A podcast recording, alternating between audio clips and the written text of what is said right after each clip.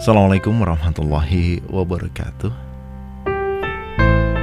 Alhamdulillahirrabbilalamin Wabihi nasta'inu ala umuri dunia waddin Salatu wassalamu ala asyrafil anbiya wal mursalin Sayyidina Muhammadin Wa ala alihi wa ashabihi wa man tabi'ahum bi ihsanin ila yaumiddin. Satu pekan terlewati dan usia manusia terus saja terkikis walaupun sebagian orang menganggap usianya bertambah ya. Padahal hakikatnya usia itu semakin habis. Dunia berubah, segalanya berubah.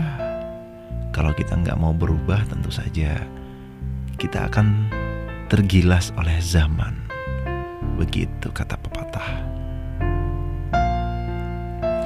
Alhamdulillah segala puji adalah milik Allah yang telah memberikan karunia, memberikan anugerah kepada kita, memberikan taufik serta hidayah, serta masih menyematkan iman serta Islam di dalam dada kita. Salawat serta salam semoga senantiasa tercurah pada junjungan kita Nabi besar Muhammad SAW para sahabat, keluarganya, dan orang-orang yang setia hingga akhir zaman kelak. Alhamdulillah ketemu lagi dalam program Lentera Jiwa dalam podcast channel Kulminasi. Menjelang season kedua, memang beberapa program harus di-off-kan ya karena mengalami perubahan format di season kedua nanti. Akan tetapi kalau Lentera Jiwa itu harus tetap menyala apa pun keadaannya. Ya, sama dengan lentera jiwa yang terus menyala. Di malam ini juga saya ditemani oleh Karos. Assalamualaikum. Waalaikumsalam warahmatullahi wabarakatuh. Gimana kabar Karos? Alhamdulillah baik, sehat-sehat, semangat dan ceria. Hmm, udah mandi malam ini? Waduh, malam mandi ya? Ah, enggak. Enggak harus sih nggak kirain tadi mandi sama water cannon Oh, nggak ya enggak sih. Sore lah. sore ya Iya. oh sore tadi sempat kena water cannon Masya Allah. Itu bukan mandi itu, itu apa? Namanya di swimming pool itu. oke water boom Oh, waterboom. Oh Ah, ya, ah. ya, ya itu. iya waktu kecil water boomnya di tempat rekreasi waktu mahasiswa water boomnya di sekitaran gedung DPR gitu Gratis loh. gratis Iya. Paling cuman eh, apa namanya? Modal berangkat, Mm-mm. ya, terus makan udah. modal nyali ya Iya, modal nyali. Oke, sama sampai sana dimandiin Iya, sama doa ibu. oke Penting banget. Masya Allah ya Ya itulah dunia Terus berubah, terus berputar Naik turunnya Ya kita di situ harus mengambil peran ya Seminggu, eh, sorry sepekan berlalu Ya tentu banyak hal yang harusnya sudah kita lakukan Kalau pekan ini kamu ngapain kawan? Apakah kamu juga mengkritisi berbagai macam hal yang terjadi di negeri kita? Masih terus semangat menuntut ilmu, masih terus semangat untuk menyebarkan ilmunya, menyalakan lentera-lentera jiwa lain di luar sana, atau justru terpuruk dengan kenangan-kenangan masa lalu, karena ada yang nggak boleh, nggak boleh dikembalikan dari masa lalu. Apa itu? Mantan. Mantan apa nih? Mantan banyak mantan. Eh, kalau sudah mantan itu kan berarti sesuatu yang nggak cocok dengan diri kita. Mantan preman, sekarang jadi ustadz, nggak boleh balik lagi jadi preman. Mantan pacar udah ditinggalin karena dia yang membawa banyak dosa buat kita. Mantan, mantan apa lagi? Mantan pekerjaan. Kalau dulu pekerjaannya uh, banyak yang gak diridhoi oleh Allah, kemudian sekarang berganti dengan pekerjaan baru yang diridhoi. Ya tentunya apa pun mantan itu yang penting mantan itu yang jelek-jelek lah, yang ditinggalin lah. gitu. Mantan aktivitas juga boleh. Dulu aktivitasnya banyak maksiat, sekarang mencoba untuk memperbaiki diri senantiasa supaya aktivitasnya bisa menjadi lebih baik lagi.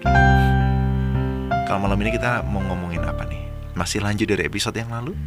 Hmm, iya sih, masih lanjut. Hmm, apa itu gambarannya? Karena emang uh, Ups. karena emang baru-baru ini kita lagi diributkan ya Hmm. dengan gerakan anak muda nih. Widi.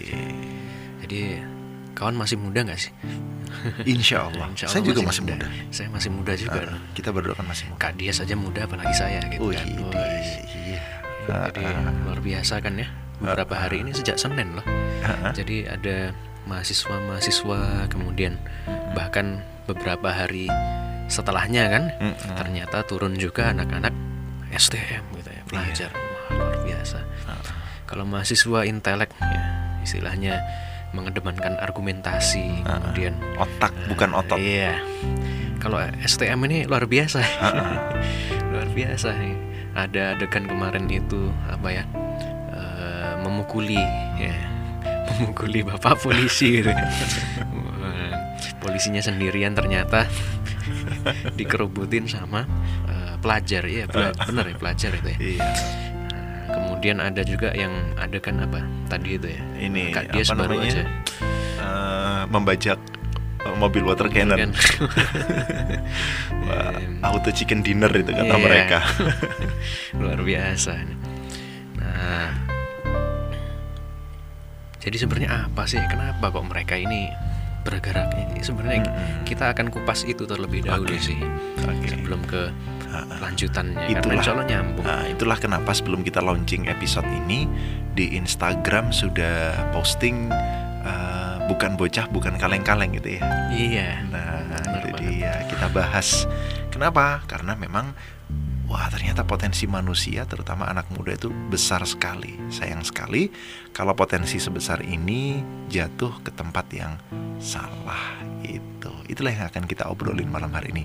Bagaimana membangkitkan potensi kita supaya bisa meraih surga. Jangan ke mana-mana, tetap nyalakan lentera jiwa.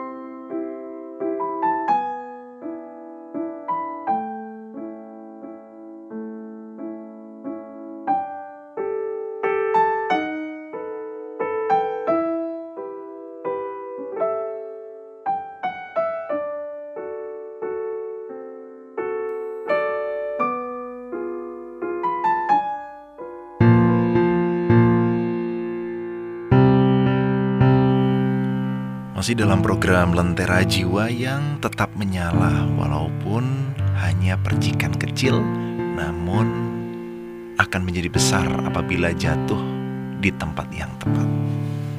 Kita masih ngobrolin seputar potensi dan tadi sudah disinggung oleh Kak Roshid. Disinggung ya, bukan menyinggung. Bukan bikin tersinggung, hanya menyinggung gitu. Karena nggak semua yang menyinggung itu bikin tersinggung. Gitu. Nah kita membu menyinggung adik-adik SMK oh adik-adik atau kawan-kawan? Kawan aja. Kawan-kawan SMK kawan ya. Nah, kawan-kawan di STM di SMK karena kita masih seumuran ya. Nah, iya anggap aja gitu. Ya kepengen gitu rasanya ikut ikut turun jalan lagi ada demo mahasiswa. Kangen saya sama masa-masa itu. Kalau sekarang tiap hari demo rekaman aja. Iya bareng Kak demonya. Ya apa apa pun itu, apa pun itu, uh, ketika sekarang kamu masih memiliki kesempatan, masih memiliki waktu atau apa pun nikmat yang kamu miliki, laksanakan gitu. Karena ada dua nikmat yang senantiasa dilupakan oleh manusia, yang senantiasa eh btw dingin banget ya. Bentar, saya kondisikan ruangannya.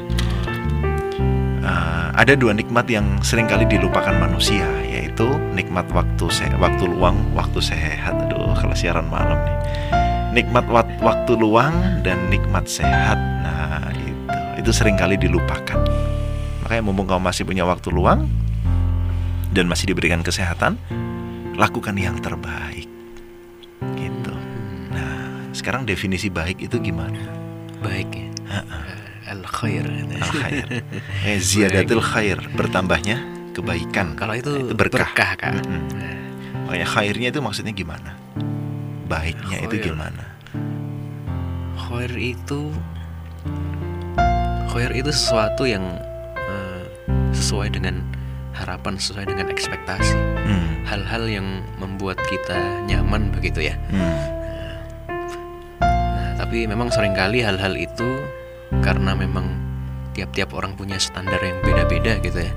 Okay. Akhirnya mereka memandang sesuatu yang buat mereka nyaman itu beda-beda hmm. tiap hmm. orang sesuatu yang menjadi ekspektasi mereka itu beda-beda tiap orang padahal sebenarnya kan semua orang itu manusia gitu ya. hmm. semua orang itu adalah manusia yang mana manusia itu makhluk ciptaan Allah hmm. nah tentu saja kalau kemarin kita sudah bahas yang nggak relatif hmm relatif belum tentu salah belum tentu benar yeah. tapi kalau yang pasti benar datangnya dari Allah gitu. yeah.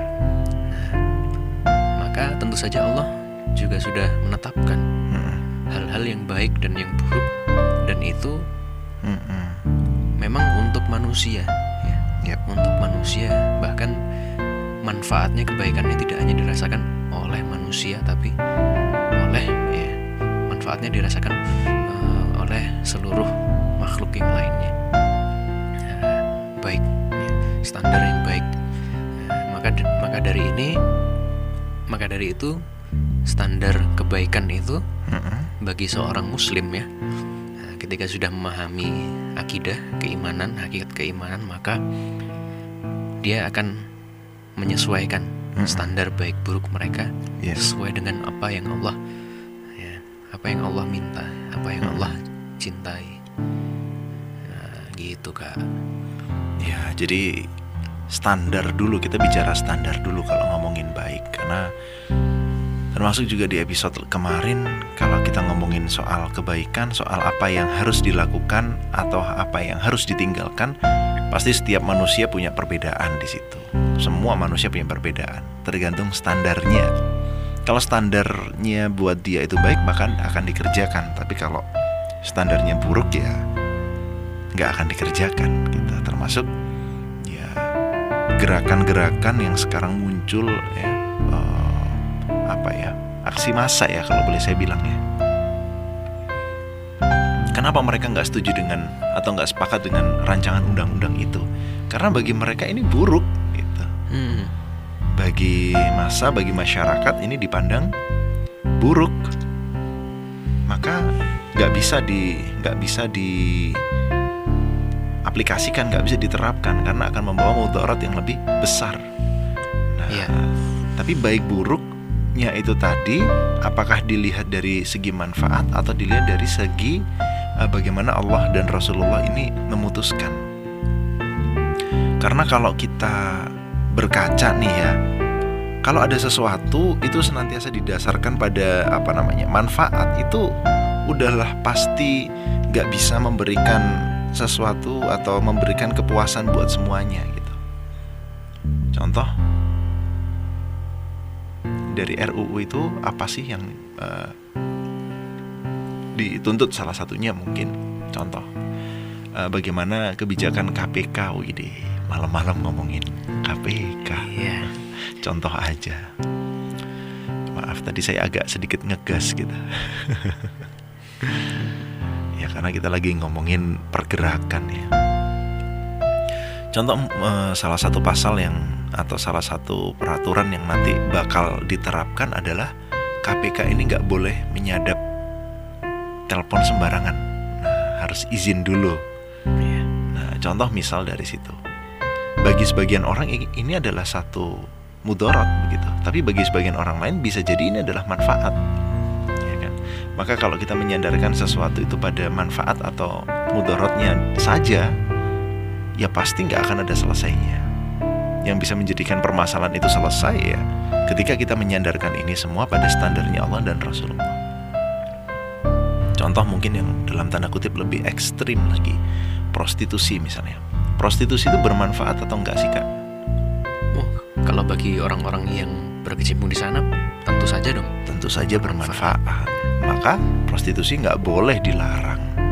Tapi bagi sebagian orang yang lain, prostitusi itu merusak hubungan rumah tangga, menjadikan anak-anak muda itu kemudian eh, terkena dosa, terkena perbuatan maksiat dan dampak-dampak buruk lainnya.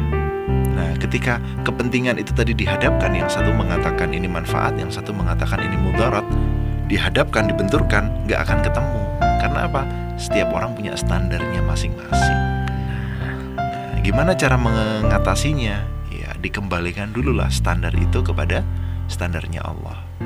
Jadi ketika sudah berdebat begitu ya, loh ini ini bermanfaat, oh enggak, ini enggak bermanfaat, ini dosa. Loh, ya gimana pun juga Allah itu kan tahu maksud kita. Maksud kita kan mencari nafkah, menghidupi keluarga. Dan dengan uang yang kita peroleh kita bisa bermanfaat untuk orang lain. Bukankah uh, khairun nas anfa'ahum linnas? Nah, Wah. masuklah dalil itu juga ya. Maka ketika sudah terjadi permasalahan seperti ini, ya mau nggak mau caranya gimana? Dikembalikan lagi. Ya udah, kalau gitu kita kembalikan dulu. Bener nggak sih hal yang semacam ini diridhoi oleh Allah atau enggak? Maka ketika kita mau memutuskan sesuatu, segala hal harus dikembalikan kepada apa yang telah di, eh, apa yang telah diputuskan, apa yang telah ditentukan oleh Allah dan Rasulnya, baik atau buruknya. Gitu supaya nggak ada standar ganda ya. Hmm, wah, iya. Benar sih ya. Heeh. Apalagi kalau kita lihat eh, pergerakan teman-teman ya, Mm-mm. pergerakan kawan yang eh, sudah selama berapa hari ini Mm-mm. sebenarnya kita nggak tahu ya sebenarnya arahnya itu ke mana begitu. Mm. apakah tiap-tiap orang yang sudah Heeh. turun di sana Iya. apalagi anak-anak ya teman-teman SMK STM pelajar ya Mm. apakah yang mereka perjuangkan itu sebagaimana yang di- diperjuangkan kakak-kakaknya gitu Mm. mahasiswa dan bahkan ya dari masing-masing mahasiswa sendiri itu apakah sudah sama sih Mm. yang mereka perjuangkan Nah, karena sebenarnya ketika kita menginginkan perubahan sebenarnya tidak cukup Mm-mm. hanya ingin melakukan perubahan karena memang berubah itu karena memang ingin berubah aja gitu loh Iya. Nah, masalahnya setelah berubah kita mau ke mana gitu Mm-mm. Mm-mm. itu kan pertanyaan besarnya.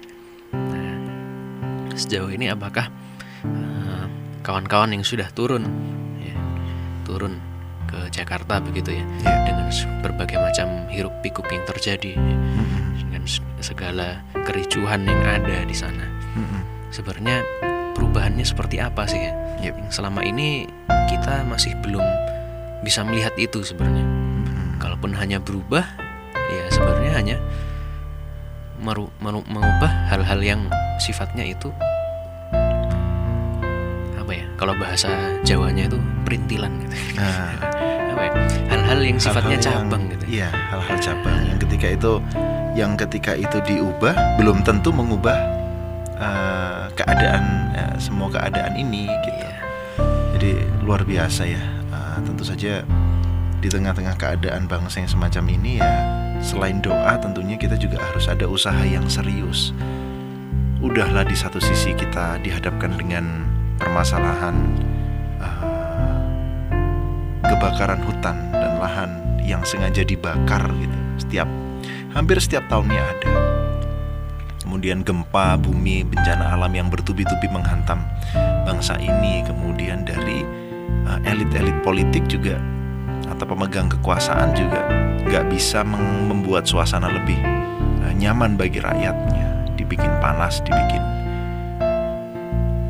ya dibikin nggak nyaman kayak begini. Dan tentunya gimana sekarang caranya supaya uh, banyak sekali kan memang dari beberapa tahun yang lalu ini tuntutan perubahan ke arah yang lebih baik. Nah, jadi PR kita sekarang adalah gimana caranya supaya sekarang nah, momentum perubahan yang sekarang ini arah perubahannya nggak lagi dibajak. Nah, iya. Dibajak oleh kepentingan politik dan nafsu dunia.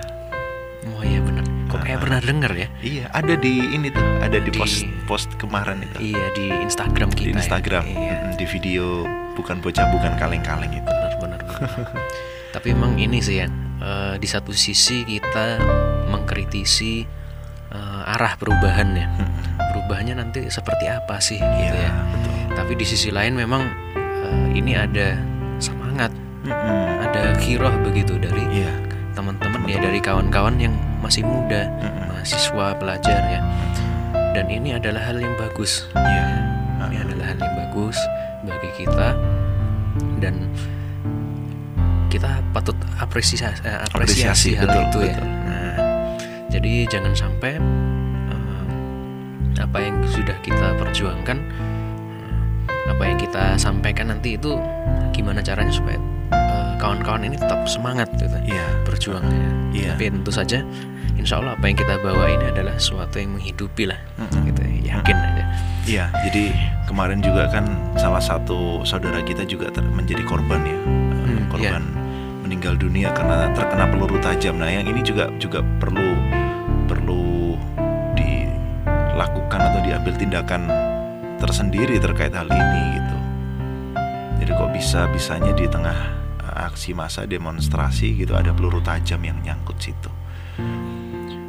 Maka jangan sampai kemudian semangat yang luar biasa hebatnya ini, keadaan yang baik ini, keadaan di mana eh, masyarakat, terutama anak muda ini eh, menuntut untuk perubahan ke arah yang lebih baik, kemudian berhenti sampai sini aja.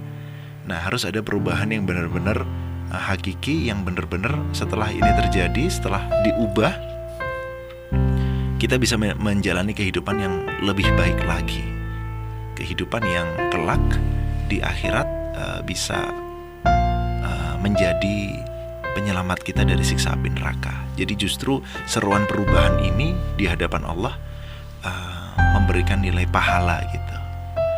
Jadi jangan sampai hanya mati di urusan-urusan dunia aja, sekedar urusan perut, sekedar urusan materi aja, tapi bagaimana agar perubahan ini bisa terus berlanjut eh, sehingga bisa memperoleh keriduan dari Allah Subhanahu wa taala. Jangan ke mana-mana, tetap nyalakan lentera jiwa.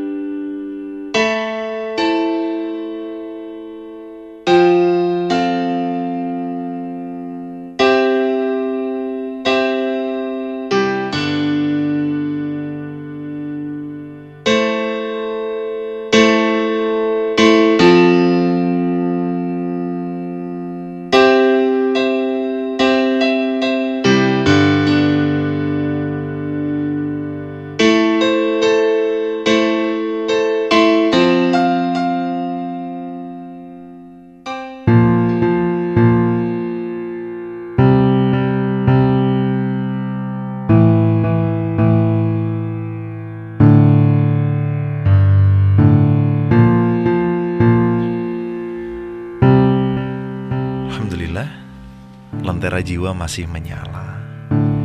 Dan Kita masih bicara seputar Mengapa kesadaran itu harus ada Kak Ros Kenapa kesadaran itu harus dibangun? Gak hanya sekedar bergerak Gak hanya sekedar ikutan uh, Aksi sana sini Tapi juga harus didasari oleh sebuah jadi jangan sampai ikut aksi tapi nggak sadar pengen berubah tapi nggak sadar apa yang harus diubah. Kenapa harus berubah? Kenapa begini? Kenapa begitu? Ya perlulah kayaknya disimak uh, episode sebelumnya ya. Iya. Ya yang itu saya saya sebenarnya mohon maaf nih agak agak agak apa ya agak-agak bingung kalau uh, bikin judul yang asik. Uh, kemudian pakai amanah-amanah itu akhirnya ketemu keple ketemu plesetannya Aminah gitu. Amanah itu berat. Kalau yang cantik itu Aminah. Nah itu asal aja sih sebenarnya. Padahal ya, pembahasannya lebih dalam dari sekedar itu. Iya. Nah sekarang kita berbicara soal kesadaran ya jangan sampai lah ya usaha yang sedemikian sedemikian uh, kerasnya sedemikian seriusnya. Itu kemudian uh, berbelok kepada ya perubahan yang sekedar alah geletek kalau kata orang Jawa gitu. Iya. Ya cuman oh cuman begini doang. Nah jangan sampai seperti itu. Jadi oke okay lah hari ini mungkin kita sebagai umat Islam juga uh, mata kita baik mata apa nih yang di atas ini mata apa? Mata kepala. Mata wajah. Mata wajah. Mata wajah dan mata batin kita mata pikiran kita semakin terbuka. Saat kita sudah menyaksikan kedoliman yang semakin nyata. Ada ketidakadilan hukum yang berat sebelah yang seperti pisau tajam ke bawah tumpul ke atas, aturan yang dibikin semakin ngawur, kriminalisasi ulama, hingga bahkan ajaran Islam sendiri dikatakan radikal, ajaran Islam sendiri dikatakan ya pokoknya yang jelek-jelek lah. nah, dan banyak eh, kejahatan-kejahatan yang lainnya. Jadi jangan sampai gerakan demi eh, pergerakan-pergerakan semacam ini yang uh, hari demi hari semakin uh, naik, semakin menggebrak bumi pertiwi ini hilang suatu saat gitu. Jadi kalau udah suara-suara mulai lantang, derap kakinya udah semakin teguh, semakin maju untuk melangkah, jangan sampai hilang. Nah, nah gimana itu supaya nggak hilang, Karos? Saya suka banget loh kalau siaran iya. Lantara Jiwa gitu agak ngomong panjang dikit. Nah kemudian langsung saya lempar ke Karos. Nah gimana tuh? Nah gimana? Gimana, apanya nih? gimana supaya nggak uh, terhenti nanti di tengah jalan kemudian hanya uh, berhenti pada hal-hal yang itu saja yang urusan duniawi aja. Soalnya kan kita tahu ya jadi kalau buat saya sih kalau hidup itu sekalian aja gitu. Kalau bisa kita dapat akhirat kenapa cuma dunia dunia doang sekalian iya. aja ambil akhirat dunia pasti dapat nah ya jadi memang ketika kita berusaha untuk memperjuangkan sesuatu hmm. nah, kemarin kita sudah bahas ya, secara mindset ya hmm. akidah udah beres kan hmm. kemudian konsekuensinya apa setelah kita uh, meyakini hmm. apa yang sudah kita bahas di akidah itu kemudian kita bahas juga ya konsekuensinya kan tentu saja kita melaksanakan berbagai macam berbagai macam syariat Islam. Nah, yang mana itu tidak akan dapat terwujud secara sempurna melainkan dengan tegaknya khilafah begitu. Ya yeah. nah maka tataran konsep udah nih. tapi sebenarnya konsepnya tidak berhenti sampai di situ ya. Nah, pertanyaannya kan kita tentu saja ketika sudah paham kewajiban menerapkan syariat Islam, kewajiban hmm. menegakkan hmm. khilafah begitu, maka tentu saja kita akan tergerak untuk mewujudkannya kan begitu ya Mm-mm. karena memang syariat Islam itu eh, apa ya sumber kebaikan begitu ya al khair itu Iya. kalau di berbagai macam ayat di Al-Quran itu al khair itu merujuk pada al Islam Mm-mm. nah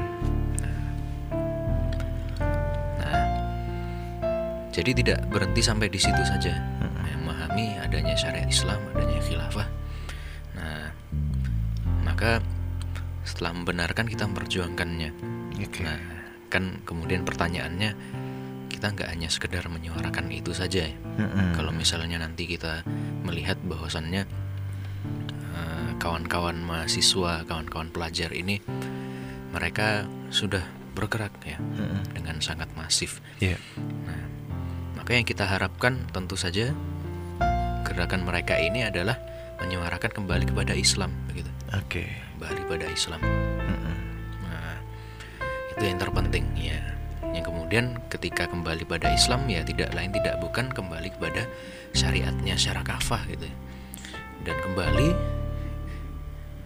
kepada penegakan ya, khilafah yang kedua begitu. Oke. Nah, arahnya ke sana. Nah, kalau itu semua sudah beres, ya, sudah yakin Islam yang terbaik, khilafah yang terbaik. Nah, kemudian kita harus menempuh jalan yang mana. Nah, jadi itu kan ya kita yang mau kita bahas ya. Iya. Nah, kita mau kita harus Ah. melangkah ke mana sih? Iya betul betul betul. Tapi memang ada ada ada ada ada uh, benang yang mungkin masih sedikit kusut di situ. Nah, Tapi nggak nggak mungkin di satu episode kemudian kita menyelesaikan menyelesaikan urusan benang kusut itu. hmm, Benang kusut yang pertama pertanyaan yang tentu harus kita jawab juga gitu ya di episode berikutnya episode yang lain adalah kenapa kenapa harus khilafah gitu. Kenapa kebaikan itu harus khilafah? Kenapa em, urusan KPK itu solusinya khilafah, urusan eh, RUU PKS tentang perempuan dan lain sebagainya u- eh, solusinya khilafah. Soal eh, soal kebakaran hutan solusinya khilafah, soal KUHP solusinya khilafah. Kenapa kok ujung-ujungnya mesti dikaitkan ke sana gitu? Kayak seakan-akan khilafah itu kayak eh, apa ya? eh, one way solution atau one stop solution buat segala bentuk permasalahan. Nah, itu kita perlu juga kupas gitu nah, kan. ya, Karena tentu nanti saja. Ha-ha, karena nanti juga pasti akan muncul pertanyaan yang kedua, benang kusut yang kedua. Loh, kita yang turun jalan yang eh, aksi eh, aksi turun jalan demonstrasi, aksi massa ini kan nggak semuanya muslim juga, Kak Ros. Hmm, Kalau kita kemudian memperjuangkan Islam, menuntut ditegakkannya syariah dan khilafah, terus gimana saudara-saudara kita yang non muslim? Apa mas mau dipaksa masuk Islam semua? wah itu. Nggak toleran kan namanya? Hmm, Iya kan? Nggak memberikan kebebasan dalam beragama dong. Semua orang harus nurut aturannya Islam, harus nurut khilafah. Khalifahnya nanti memerintahkan masuk Islam semua, harus masuk Islam semua. Kalau enggak penggal kepalanya. Nah kayak yang oh, kayak ada ya gubernur-gubernur abal-abal yang ngomong itu kan pernah Iya. bilang seperti itu. Itu memang benang kusut di tengah-tengah umat yang harus kita urai juga. Nah, iya. Nah, gitu. Jadi memang harus ada spesial edisi khusus membahas seputar khilafah gimana caranya khilafah ini bisa diterima dan dipahami oleh anak-anak muda gitu termasuk juga wah nggak sesimpel itu bos ngerubah negara ya memang nggak nggak simpel Iya. memang aja kitabnya aja bertumpuk-tumpuk gitu kan Iya tuh. jadi jadi memang nggak sesimpel itu Ya, ada benang-benang kusut yang harus kita harus kita urai di di kemudian hari. Jadi kok dikit-dikit khilafah dikit-dikit ini dikit-dikit agama dikit-dikit Islam dikit-dikit syariah. Terus nanti eh, gimana urusannya dengan orang-orang yang non Muslim Hmm. gitu kan. Jadi kalau kita hanya kalau kita cuma berhenti di sini kayaknya ya memang seakan-akan kesannya apa ya ya intoleran banget gitu lah. Wah ini yang turun yang turun jalan bukan cuman uh, muslim kok khilafah lagi khilafah lagi nggak ada yang lain Iya. mohon maaf nih suaranya masih agak tersendat Ya emang siaran malam itu kayak gini ya. ya ya kita kita launching malam emang siaran ini malam nih Iya. sekarang kalau di eh, komputer di layar monitor menunjukkan pukul 10.56 PM udah malam memang. Udah sisa-sisa tenaga ya. udah sisa-sisa Iya, tenaga tapi Masya Allah. kita harus tetap berada di titik kulminasi Oh iya.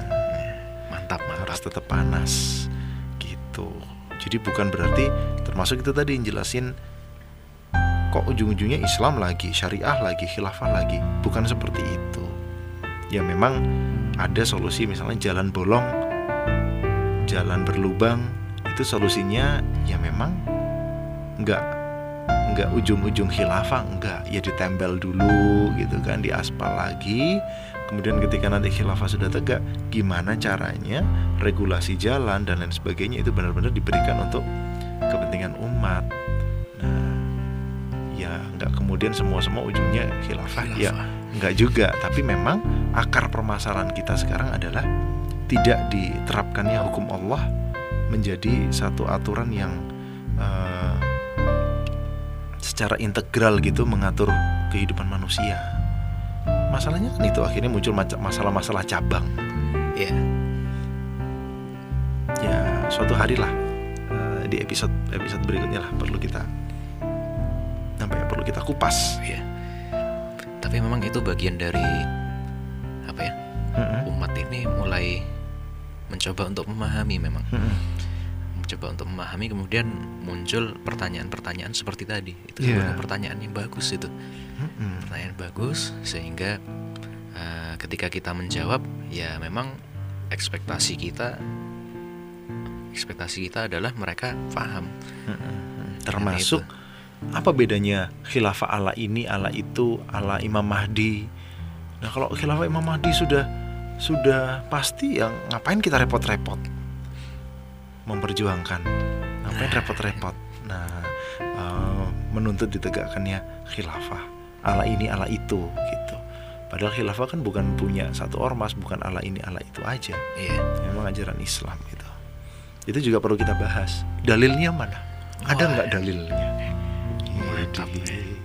Berat juga nih ngomong ngomong- ngomongannya nih. Panjang bisa berapa episode nih? Iya panjang banget. Ya ya satu dua episode lah kalau kalau padet ya. Soalnya kalau saya lagi ngobrol sama Kak Ros di Lentera Jiwa itu 90 menit loh. 90 menit nih. Satu jam setengah. Nggak kerasa. Gak keras. ya itu harus dikupas lah nanti tentang khilafah seperti apa karena banyak sekali pertanyaan-pertanyaan seputar itu gitu kan Ros Nah, jadi gimana nih? Kita Oh, iya, tetap- bahas apa nih? ya tetap dilanjut aja Lanjut aja. dilanjut aja eh, bahwasanya yang memang kita perjuangkan entah eh, seperti apa kontroversi yang terjadi kita harus meyakini dulu satu hal ya oke lah mungkin ketika kita nanti ngomongin penerapan syariah penerapan khilafah ada perdebatan-perdebatan di hal teknis ya artinya teknis itu nanti yang non muslim gimana? Kemudian kita sosialisasi dengan orang-orang yang masih awam seperti apa? Itu kan hal teknis. Tapi ada hal prinsip yang nggak boleh kita tinggalkan yang harus kita percayai bahwa kenapa kok solusinya lagi-lagi itu? Ya karena memang ini adalah solusi dari Allah. Ketika di episode kemarin kita udah menganggap atau menjadikan Allah sebagai satu-satunya Rob satu-satunya ilah yang berhak untuk dihamba. Apa sih? Dihambai ya? Apa sih? Yang ber yang yang yang patut kita menghambakan diri padanya. Nah Ya. jadi panjang gitu deh. Wah, maka ya pastinya solusi yang tepat ya yang berasal darinya berasal dari Allah gitu. Mungkin kita ngaku contoh misalnya kita sama orang tua nih. Kita waktu masih sekolah mungkin ya. Kita mau beli buku kita mau uh, beli buku pelajaran di sekolah gitu. Yang memang membiayai kehidupan kita memang kan orang tua gitu. Kemudian orang tua mengarahkan nak ini jatahnya uang saku sekian rupiah buat jajan sekian rupiah buat beli buku. Supaya kamu sekolahnya bener sekolahnya baik. Kemudian kita ngelawan nih wah enggak lah. Harusnya 80% jajan beli buku 20% Gak usah beli buku orisinilnya fotokopi aja cukup nah itu kan sebenarnya aturan yang dibikin oleh orang tua perintah orang tua kepada kita menyisihkan 20% untuk jajan 80% untuk buku karena apa karena orang tua yang membiayai kita Itu maka kita harus taat sama orang tua. Orang tua yang merawat kita, ngatur hidup kita. Kita taat sama orang tua, nurut sama orang tua selama itu berada dalam kebaikan. Pun demikian kita sama Allah. Allah yang ngasih hidup, Allah yang ngasih kesempatan kita ke, buat kita manusia untuk berada di dunia. Allah yang memerintahkan kita untuk beribadah, maka kita wajib taat pada Allah. Mantap. Itu prinsip yang harus kita pegang dulu. Iya. Gitu. Selain itu kan memang eh, ketika kita melihat ya Mm-mm. di Al-Qur'an ya, Mm-mm. mungkin kawan juga lumayan sering mendengar eh, Yep. fragmen ayat ini begitu. Nah, jadi laqad kana lakum fi rasulillahi uswatun hasanah kan ya begitu. Iya. Nah, jadi sesungguhnya contoh terbaik ya, ya, suri tauladan itu ada pada diri Rasul. Nah, Oke. jadi eh, apa ya penempatan kata itu sangat penting sekali, Hmm. sangat penting sekali. Nah, pada Rasul itu ada suri la- eh, suri tauladan terbaik dengan suri la- suri tauladan terbaik ada pada Rasul itu beda ternyata artinya. Hmm. Gimana itu? Gimana? Nah, Boleh jadi kita kupas. misalnya misalnya kita membahas em, apa ya Eh, karena kita di Malang kita bahas bakso aja Hmm. misalnya gini Oke, oke. ya. di Malang itu ada bakso terbaik Hmm. Dibandingkan dengan bakso terbaik itu ada di Malang itu Di Malang ada bakso terbaik nah dan satunya bakso terbaik ada di Malang. nah Oke. itu beda tuh Ya, oke oke, Nah. beda-beda. Kalau di kalau eh, di Malang ada bakso terbaik berarti eh, ada kemungkinan banyak dong bakso Hmm. yang terbaik di Malang. Iya, Nah, betul. tapi ketika kita sampaikan bahwasannya bakso terbaik itu ada di Malang, maka ya kemungkinannya hanya satu. Satu. gitu. Ya, bakso terbaik itu hanya ada di Malang. Nah, begitu juga dengan eh, ayat yang tadi bahwasannya contoh yang terbaik itu ada pada Rasul. Maka dari itu kita paham bahwasannya tidak ada contoh lainnya eh, yang baik atau bahkan ya, yang terbaik ya atau yang baik sebenarnya melainkan ada itu contoh itu ada pada Rasul gitu. nah, sehingga apa ya eh, kemudian ini ada satu kisah ya bahwasannya eh, ini juga berkaitan dengan contoh terbaik suri suri tauladan itu tadi. Mm-mm. bahwasannya ketika Rasulullah ya wafat ya. Mm-mm. Rasulullah wafat kemudian seantero penduduk ya, penduduk Makkah begitu ya. Ya, Makkah atau Madinah ya Rasulullah dulu wafatnya di Madinah. Madinah ya nah, ya so, seantero penduduk ini sedih sekali kan menangis ya Rasulullah ya. Eh, sesosok eh, Rasul orang yang paling dicintai tentu saja kan bagi kaum muslimin nah menangis ya Mm-mm. seluruh penduduk kemudian datang seorang Arab Badui ya. Yep. Arab Badui kemudian seorang Arab Badui ini belum mengenal Rasul begitu Mm-mm. ya, belum mengenal Rasul ya, belum pernah bertemu akhirnya bingung kenapa kok orang-orang ini sedih ya menangis ya, Mm-mm. begitu ya nah kemudian eh, Arab Badui ini bertanya kepada golongan sahabat ini Mm-mm. Nah, saya agak lupa nih, mana yang pertama nih, antara Bilal dulu atau Abu Bakar dulu. Nah, Oke. Kemudian jadi sahabat yang pertama ditanya, ya, kenapa sih kok nangis gitu ya? Oh ya karena ada sesosok orang Rasul ya yang baru saja wafat meninggal gitu. Kemudian siapa Eh, Rasul ini ya Rasul ini adalah Rasulullah Muhammad begitu ya. Kemudian ditanya lagi oleh Arab Badui ini sebenarnya bagaimana sih akhlak eh, Rasul ini? Mm-mm. Bagaimana sih akhlak eh, Rasulullah ini? Kemudian para sahabat nih, sahabat yang pertama ini ketika ditanya tidak bisa menjawab, malah menangis gitu ya.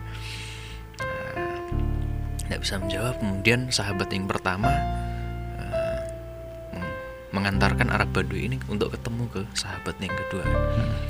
Nah, kemudian ditanya dengan pertanyaan yang sama, sebenarnya bagaimana sih akhlak eh, Rasul, akhlak Rasulullah.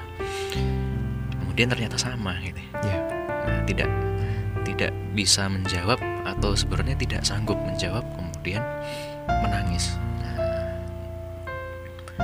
kemudian sama oleh sahabat yang kedua ini Arab Badui diantarkan ke ternyata langsung kepada Aisyah radhiyallahu anha gitu. ya. Ya. Nah, yang yang mana beliau ini adalah istri ya, istrinya Rasul. Nah, kemudian ketika ditanya Aisyah radhiyallahu anha ini ditanya oleh Arab Badui sebenarnya bagaimana sih eh, akhlak Rasulullah ini. Nah, Ya. kemudian diam sejenak. Aisyah radhiyallahu anha diam sejenak kemudian beliau menjawab khuluqul Quran gitu ya. Nah, bahwasannya eh, kita tidak perlu ragu ya, ketika contoh terbaik itu suri tauladan itu ada pada diri Rasul. Karena apa? Ya, Rasulullah itu eh, akhlak Rasulullah itu adalah Quran gitu. setiap kata perbuatan kemudian bahkan sikap dia beliau itu adalah mencerminkan Al-Quran. Nah jadi ketika kita melihat kehidupan Rasulullah ya maka apa yang dilakukan oleh Rasulullah ya sebenarnya ketika saya ditanya ya kenapa sih kok harus syariat Islam? Kenapa sih kok harus khilafah gitu ya? Maka sebenarnya jawabannya simpel tapi memang effortnya gede Iya, gitu ya. Ha-ha, jadi betul. gini jawab saya selalu jawab gini ya karena itu warisannya Rasulullah gitu. Dan kemudian sah- para sahabat melanjutkan itu melanjutkan eh, kepemimpinan itu. Jadi Rasulullah itu kan memegang sebenarnya dua kepemimpinan begitu ya. Ya. Sebagai pembawa risalah kenabian yang pertama dan yang kedua adalah pemimpin kaum muslimin. Nah, kemudian kan dijelaskan bahwasannya kalau di surat Al-Maidah ayat 3 kan risalah kenabian itu sudah sempurna, Sempurna. begitu ya. Al yauma akmaltu lakum dinakum wa atmamtu alaikum ni'mati wa raditu lakumul islam madina kan.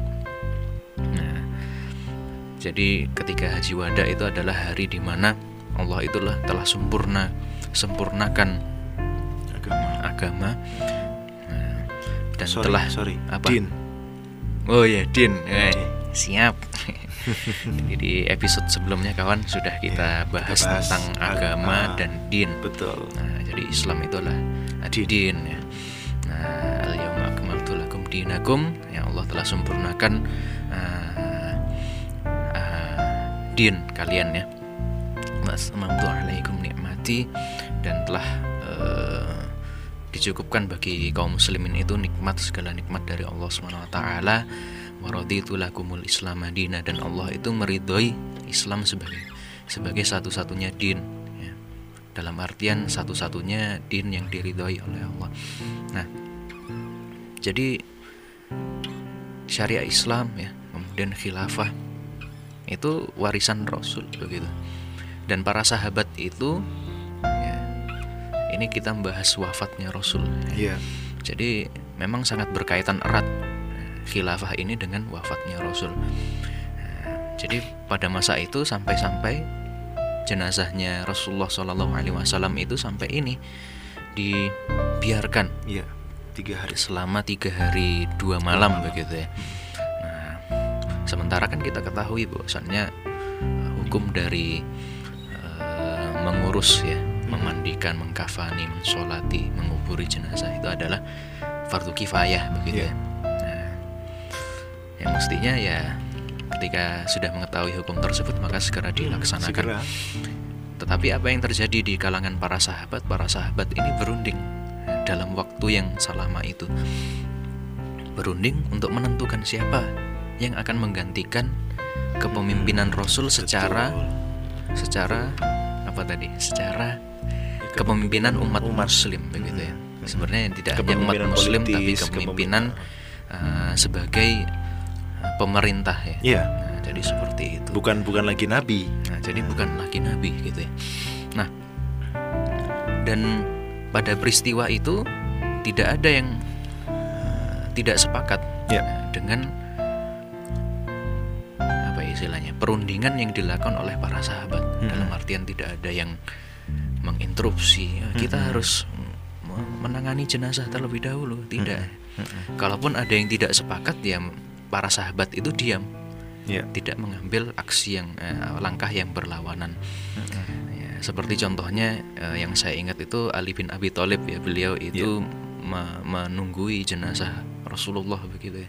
Padahal mestinya kan ketika Ali bin Abi Thalib ini tahu yang eh, sahabat yang lain Heeh. sedang berunding ya istilahnya secara logis kita bisa membayangkan ya mestinya ya jenazah ini bisa lah kita tangani dulu lah Ya. secara bertahap ternyata Ali bin Abi Thalib ini ya diam saja menunggu sampai Heeh.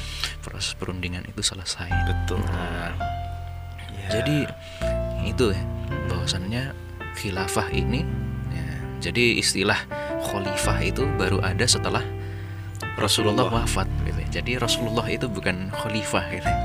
Nah, Rasulullah itu adalah eh, seorang rasul dan juga eh, kepala negara, kepala pemerintahan eh, sebuah daulah Islam.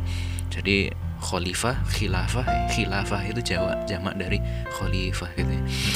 Nah, yang mana eh, istilahnya ya khilafah itu Khulafa. sebuah ya khulafa kalau para sahabat kan khulafa rasyidin ya jadi khilafah itu adalah kepemimpinan eh, yang diwariskan dari Rasulullah untuk kaum muslimin yang mana eh, di sana itu diterapkan syariat Islam secara kafah baik itu di dalam negeri maupun luar negeri. Luar negeri. Nah, jadi sebenarnya jawaban jawabannya ya, itu warisan Rasul ini. Warisan Rasul dan para sahabat tidak ada yang menyalahi itu. Iya. Ha-ha. Tidak ada yang menyelisihi bahwasannya eh, kepemimpinan umat muslim ini dengan bentuk yang seperti itu. Yep. Nah, bentuk yang seperti itu. Nah, jadi para sahabat saja tidak menyelisihi. Nah, lah terus Kok apa hak apa hak kita Ha-ha. menyelisihi itu? Betul. Nah, jadi gitu kak. Iya. Jadi sebenarnya uh, itu tadi kita harus yakin masalah prinsipnya bahwa solusi tersebut adalah datang dari Allah dan Rasulnya. Dan kita nggak berhak dong menyelisihi itu semua gitu kan ya. Nggak mungkin lah. Para sahabat aja nggak menyelisihi bahkan perkara penting. Jangankan jenazahnya Rasulullah ya. Jenazah manusia biasa aja kalau bisa nggak ada hal-hal yang katakanlah semacam menunggu keluarganya atau apa itu kalau bisa kan segera dimakamkan Iya. ini jenazah seorang rasul seorang nabi seorang yang dicintai oleh umatnya itu harus dalam tanda kutip ya harus dinomor duakan selama tiga hari dua malam dan kaum muslimin yang dipimpin oleh para sahabat pada saat itu eh, memilih bukan memilih ya yang memutuskan untuk memilih eh, siapa penerus Rasulullah SAW sebagai seorang khalifah artinya apa? Kepemimpinan bagi kaum muslimin ini sangat penting. Kepemimpinan bagi kaum muslimin ini sangat penting karena karena itu tadi karena itu tadi eh, eh, apa namanya ya? Nah gitu posisinya. Nah. Ini ada mikrofonnya bergoyang nggak tahu siapa yang menggoyangkan malam-malam gini ya tiba-tiba kok gerak sendiri tuh untuk Iya. meneruskan risalah Rasulullah legacy lah istilahnya apa sih saya nggak ngerti bahasa Indonesianya kalau warisan itu kayak oh, harta warisan gitu ya tapi kalau legacy itu kan semacam peninggalan Oh, iya. Heritage. gitu. heritage. Heritage. Nah, betul sekali. Islamic heritage. Nah, ya harus di nomor satukan. Kenapa? Ya, eh, kepemimpinan itu penting. Ibarat ayam kehilangan induknya, kocar kacir gitu, berantakan. Maka harus ada pemimpinnya. Dan sebenarnya eh, hal kedua yang kemudian perlu kita sadari bahwasanya loh itu kan zaman Rasulullah sekarang zaman udah kompleks udah zaman teknologi zaman Android dan lain sebagainya itu juga nggak ada hubungannya gitu Iya. dengan diterapkannya syariat Islam itu nggak ada hubungannya karena eh, Islam ini ila yaumiddin sampai hari kiamat nanti sampai hari akhir itu pasti sesuai. Kenapa? Ya karena Al-Maidah ayat 3 tadi itu udah di udah kita bahas. Udah sempurna ajaran agamanya. Maka ya tentu itu semua bisa bisa apa ya bisa diterapkan dan sangat mungkin untuk dilaksanakan. Nah, walaupun nanti ada simpul-simpul lain yang harus kita buka, oke lah nggak ada masalah. Tapi kita bicarakan yang hal yang urgent dulu. Jadi sebenarnya obrolan kita selama ini udah berapa puluh menit nih. wow, tanpa jeda nih. 32 menit ya udahlah nggak apa-apa.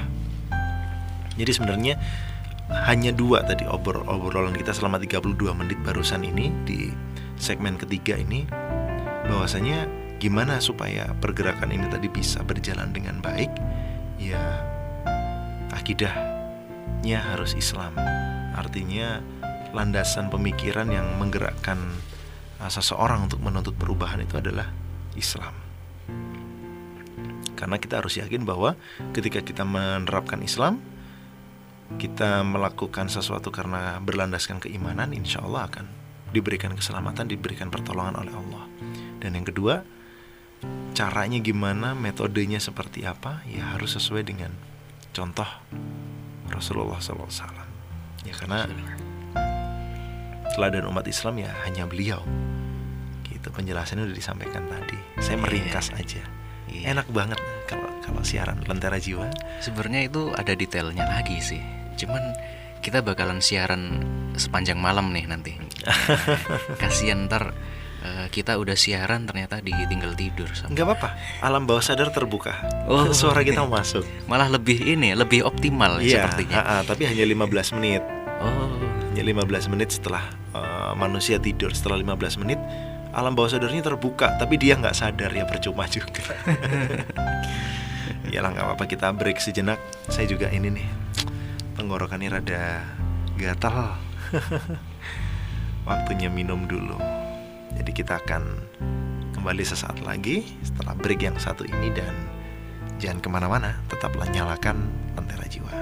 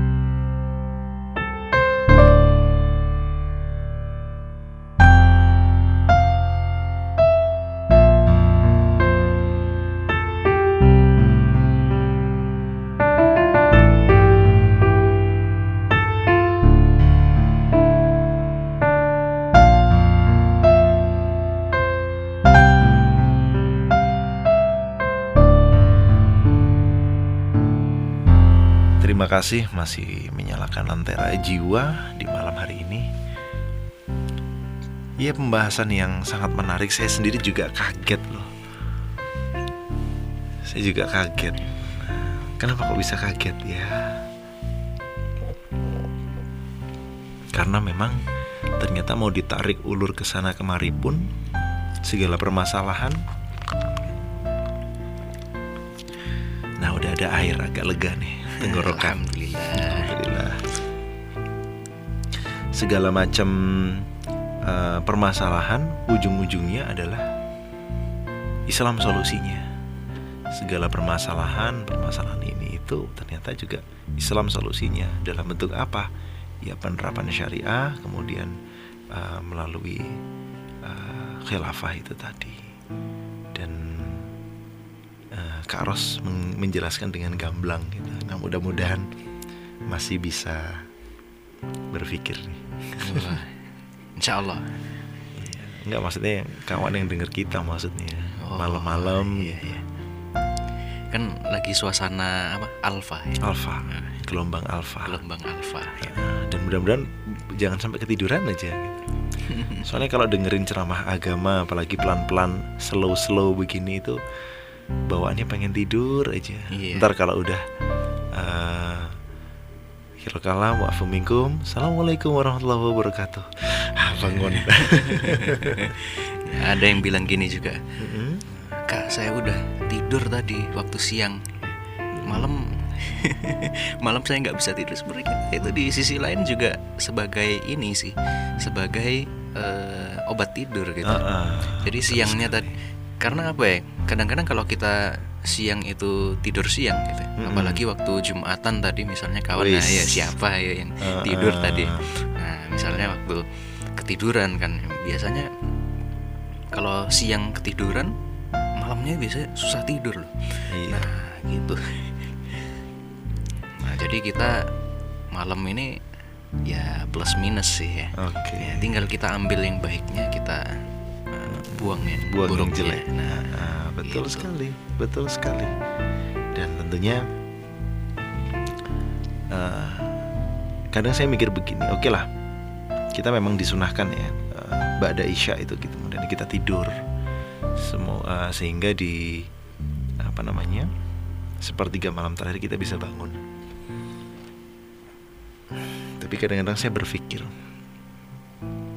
sorry to say ini ya, kalau orang-orang kafir semacam perusahaan. Karena karena kita berhadapan dengan maksiat itu kan bukan maksiat yang sifatnya individu tapi kan memang udah maksiat yang diorganisir sedemikian rupa gitu. Ya. lu kok bisa eh, sedemikian rupa diorganisir? Wah itu fitnah itu itu belum tabayun itu. Kita simpel aja mikirnya. Gimana ceritanya film-film box office itu senantiasa menampilkan adegan vulgar? Apa sih vulgar itu? Ya contoh paling gampang aja adegan ciuman antara laki-laki perempuan gitu ya bahkan ada lagi di beberapa film yang mereka mengangkat LGBT ciuman antara laki-laki dengan laki-laki perempuan dengan perempuan Nah itu kalau itu kayaknya lagi ngetren tuh. Nah, makanya video itu. klip video klip. Nah, itu dia. ngeri. ngeri kan nah dan itu kan bukan satu dua kemudian kita bilang ah itu kebetulan itu oknum kadang saya juga kalau ada orang ngomong itu oknum oknum kok banyak banget? Maksudnya oknum ini yang melakukan atau yang nggak melakukan? Kadang Nah, kadang berpikir gitu juga. Karena gimana nggak secara sistematis coba. Di, di video klip video klip itu ada adegan semacam itu. Kemudian di film superhero bahkan itu masuk adegan-adegan LGBT dan itu dikonfirmasi oleh rumah produksinya oleh PH-nya gitu. Kemudian kita berpikir kalau orang-orang kafir itu berusaha sedemikian rupa siang malam untuk merusak generasi umat muslim, generasi kaum muslimin. Lah kok bisa kita dengan santainya tidur di sore hari seakan-akan nggak terjadi permasalahan yang besar di tengah-tengah umat. Kok bisa-bisanya kok teganya kok sampai hati iya. Entah apa yang merasukimu. Iya makanya kita eh, di sini hadir malam-malam ya. Iya. Nah, kita itu apa ya istilahnya? ya? Kita dalam tanda kutip ngasih beban gitu. Hmm. ngasih beban.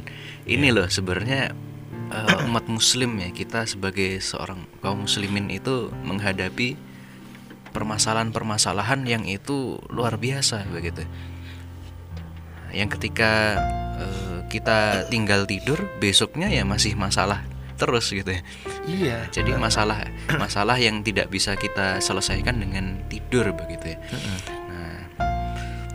jadi kalau saya misalnya uh, sering bertemu dengan ustadz-ustadz saya misalnya atau ustadz-ustadz yang lain. Sebenarnya kalau kita sering berbincang-bincang dengan beliau itu kita akan dapati bahwasannya beliau ini sangat jarang menghabiskan waktu untuk tidur gitu. Iya. Nah, apalagi kalau misalnya malam itu bahkan tidur satu jam dua jam itu adalah sebenarnya itu sudah sangat luar biasa itu kenikmatan yang sangat luar biasa sekali dan bahkan ya sebenarnya setiap hari dalam artian eh, tidak setiap hari juga ya tapi Sering beberapa kali, hari dalam sepe- sepekan itu sering kali tidak ini tidur bahkan tidak sampai satu jam. Hmm. tapi yang terjadi tidurnya ternyata ya nyenyak nyenyak Iya. juga gitu loh. Nah jadi bagaimana ya ketika kita sudah memahami ada problem yang mana kita ada kita ada di sana untuk menghadapi problem itu ya berarti kita sebenarnya di apa ya istilahnya ditakdirkan oleh Allah untuk sanggup menghadapi problem itu Iya. Nah, akhirnya apa? Makanya saya sebenarnya heran juga. Ini asatid ya, ustadz-ustadz ini sebenarnya jam tidurnya itu tidak seperti kita gitu ya. Tapi kok bisa nyenyak kemudian besoknya pagi Beraktivitas acara, lagi. agenda begitu ya, aktivitas rutinitas setiap hari itu ya fresh nah, luar biasa. ya. Nah, jadi seperti itu ya. Yap. Nah, sehingga apa ya? Bahwasannya ketika kita itu sungguh-sungguh berusaha untuk menyelesaikan problem, menyelesaikan masalah. Nah, di sisi lain juga kita berusaha untuk memenuhi kewajiban yang lain, misalnya kewajiban kepada orang tua, kewajiban kepada keluarga, ya istri dan anak misalnya, kemudian kepada tetangga, ke- kemudian aktivitas di pekerjaan misalnya atau aktivitas di sekolah atau di kampus, maka ya Allah akan berikan kemudahan begitu. Wa yattaqillaha yaj'al lahu makhraja. Barang siapa yang bertakwa pada Allah, Allah akan berikan jalan keluar begitu. Iya. Wa yarzuqhu min haitsu la yahtasib. Dan Allah itu akan memberi kepada orang-orang yang bertakwa itu tadi rezeki dari arah yang tidak disangka-sangka. Wa may yatawakkal 'ala Allah fa huwa hasbuh. Barang siapa yang bertawakal pada Allah ya, kan luar biasa. Ya Allah, umatku itu menghadapi permasalahan seperti ini. Ya, petani seperti ini, kemudian orang-orang yang ternak seperti ini. Nanti gimana ya kalau hewan ternaknya itu datang ke lahan orang lain kemudian? Masya Allah Ya Allah kan. Ya itu kemudian sampai pada titik ini mana kita itu tidak bisa melakukan apa-apa kecuali ada daya dan kekuatan dari Allah yaitu tawakal itu seperti itu. Wa may yatawakkal 'ala Allah fa huwa hasbuh. Maka barang siapa yang bertawakal pada Allah maka Allah akan mencukupi kebutuhan dan sebenarnya contoh itu nyata ternyata. Wow ternyata seperti ini ya. Yap. Eh, apa istilahnya ya? Eh, manifestasi ya kok berat banget ya bahasanya manifest wujud eh, apa ya contoh ya. Ya, ya memang begitu. Kadang kita luar harus biasa. Ah, karena mencari padanan kata itu kadang kadang agak agak susah. Jadi nggak apa-apa pakai bahasa manifestasi, widih manifestasi. ya gimana kak kita bahas-bahas problem-problem umat tadi Iya, bentar nih, bentar. Terus? gatel dikit. wah ya. Iya, jadi em, semacam ya kayak itu tadi memang ya eh, kita juga sampai malam-malam dan lain sebagainya sebenarnya berpikirnya juga ke situ karena banyak sekali permasalahan yang harus dihadapi dan kita bukan sok pahlawan sih ya. Bukan sok pahlawan tapi apa yang kita lakukan kan juga apa pun itu ya juga demi diri kita gitu. Jadi sumbangsi apa sih yang sekarang kita bisa berikan untuk Islam? Untuk menyelamatkan kaum muslimin untuk menyelamatkan negeri ini dari berbagai permasalahan yang aduh semakin hari semakin menyeruak gitu. Mulai dari Sabang sampai Merauke dari timur ke Talaut ya Indonesia tanah airku Ya. Indo dit seleraku Kemarin kayaknya mau promosi ini santai-santai aja kak. Kok sekarang disensor? Kenapa? Karena ingat Oh, Karena ingat kalau kita nggak dibayar sama yang dipromosikan. oh, gitu ya. Hmm, Kalau kemarin nggak inget aja gitu. gitu. Jadi eh, satu hal yang kemudian bisa senantiasa menjaga pergerakan ini, menjaga semangat ini agar tetap terjaga adalah adanya ikatan di antara kita kan. Hmm, Saya iya, sama iya, Kak iya. Ros siaran sampai malam, sampai menjelang menjelang tengah malam, abis gitu dipublish. Itu juga ngapain sih kok uh, harus sama Kak Ros? Kenapa nggak sama yang lain misal? Karena memang ada chemistry di situ, ya, di situ, di situ ada chemistry, ada ikatan. Chemistry itu kimia kak. Hmm, iya, jadi maksudnya chemistry itu gimana? Ada hormon-hormon yang kemudian muncul dari dalam diri kita, dari dalam eh, dari otak, dari dalam diri. Kalau dari dalam diri itu kekuatan muncul di diri itu, Sailor Moon. Mantap. Dari otak kita muncul hormon-hormon tertentu yang membuat yang maaf hormon-hormon tertentu yang muncul eh, pada saat-saat kita merasa nyaman, kita merasa punya hubungan yang baik dengan seseorang. Nah, maka disebut chemistry. Wah, Nah, itu oh kan gitu reaksi ya. kimia maksudnya dari otak kita mengeluarkan reaksi kimia, menghasilkan hormon-hormon itu kan proses kimiawi memang, Iya. chemistry. Nah, dari lawannya, dari orang yang juga bertemu ini juga muncul chemistry juga. Jadi mun- muncul terjadi terjadi eh, proses-proses kimiawi yang sama-sama muncul. Kemudian oh iya ya, kalau aku ketemu sama dia rasanya nyaman, rasanya enak begitu. Hmm. Rasanya bukan enak, kalau enak itu eh, mie Eh, instan iya, itu enak. Oh iya iya iya. enak ya mie instan itu. ya? Oh nyebutnya mie instan ya. Oh, bukan i. Bukan. Oh, bukan ya. Iya, iya. bukan merek. Eh, jadi nyaman, eh, merasa ya merasa gimana sih? Merasa senang lah kalau ketemu dengan seseorang. Maka dikatakan orang itu punya chemistry. Masya Allah ya. Iya. Dan memunculkan chemistry itu ternyata nggak butuh waktu lama. Cukup berdasarkan penelitian yang cukup membutuhkan waktu 3 kali 24 jam itu bisa memunculkan chemistry. Jadi Hmm, kalau iya. kita di studio begini terus gitu ya, 3 kali 24 jam udah muncul chemistry di antara kita. Nah, iya, iya, gitu. iya. Tapi chemistry yang dibangun ini nggak boleh ah, sesuatu yang fana. kayak apa boleh Kak? sesuatu yang fana. Contoh misalnya eh, pada saat eh, Mus'ab Mus'ab bin Umair ya, itu kemudian eh, mendakwakan Islam ke, ke Madinah, kemudian menyampaikan eh, sesuatu eh, tentang persatuan, ini tentang persatuan, bagaimana menyatukan eh, suku Aus dan Khosroj, bagaimana menyatukan oh, suku-suku di Madinah ini untuk untuk menjadi satu gitu. Yang sebelumnya orang-orang seperti Sa'ad bin Mu'adz itu itu berusaha menyatukan penduduk Madinah.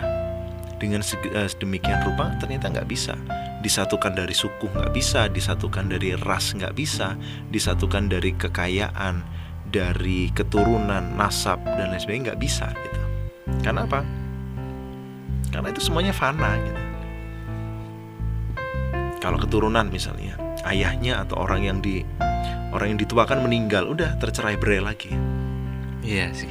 Iya. kekayaan ketika kekayaan itu habis tercerai berai lagi kesukuan. Ya akurnya bakal sama suku-sukunya sendiri. Nggak bisa Ya. akur dengan suku yang lain gitu. Nggak bisa. Maka ketika ditawarkan sebuah konsep persatuan oleh Mus'ab bin Umar melalui ikatan akidah Islam ini yang mana ikatan ini bukan hanya menyatukan di dunia tapi juga sampai ke akhirat. Maka saat bin Mu'adz mengatakan ini yang kira-kira bisa menyatukan kaumku. Jadi bukan ikatan yang fana, bukan ikatan yang ketika dunia ini hancur, ketika dunia ini kiamat, maka ikatan itu juga ikut hilang, enggak. Tapi ikatan yang memang uh, ikatan abadi. Nah, apalagi ikatan abadi di dunia ini kalau bukan ikatan akidah gitu. Yups. Maka kita saling mencintai karena Allah. Kita ketemu malam-malam kayak begini karena Allah gitu. Kita berpisah pulang ke rumah masing-masing ya karena Allah. Besok kita ketemu lagi bikin episode lagi ya karena, karena Allah. Posting di Instagram ya karena Allah gitu. Berbagi tugas karena Allah. Kita punya komitmen yang kuat dalam mengurusi apa yang kita kerjakan sekarang ya karena Allah. Iya. Gitu. Pun demikian ketika kita berjuang kita bersatu untuk menegakkan kembali dinul Islam ya semua karena Allah Iya. gitu nah ikatan itulah yang kemudian bisa ya menyatukan kita semua dan gak ada batas eh, bahkan kematian gak bisa menghentikan kita kalau kata slogannya Arema itu eh, only God can stop us gitu hanya Tuhan yang bisa menghentikan gitu. Tapi kalau Islam enggak. Kita dihentikan dengan kematian juga nggak bisa. Justru Allah, justru Allah ini kan eh, termasuk ini ya, termasuk golongan-golongan atau orang-orang yang dinaungi di hari kiamat nanti ketika nggak ada naungan itu kan orang yang saling mencintai karena Allah gitu, Nah. yang hati-hatinya itu tertaut karena Allah itu kan termasuk orang yang mendapatkan naungan nanti. Iya. Nah, maka kita harus bangun itu. Jadi ketika kita bergerak itu bukan karena bukan karena sekedar oh, rakyat kita butuh keadilan, rakyat kita butuh uh, dukungan, bukan hanya sekedar itu. Tapi ketika kita bergerak ini adalah perintah Allah gitu. Maka jadikan senantiasa ruh perjuangan kita ini adalah Allah, Islam gitu. Jadi un- oleh Allah eh, perubahan ini kepada Allah untuk Allah gitu kan. Nah, sama kayak episode lalu, ber- berubah harus karena Allah gitu. Berubah harus karena Allah, cara-caranya juga yang ditun- ditunjukkan oleh Allah dan Rasulullah, kita contoh dari Rasulullah eh, berubahnya eh, ke arah yang memang diridai oleh Jadi itu nggak boleh di nggak boleh ditinggalkan. Iya.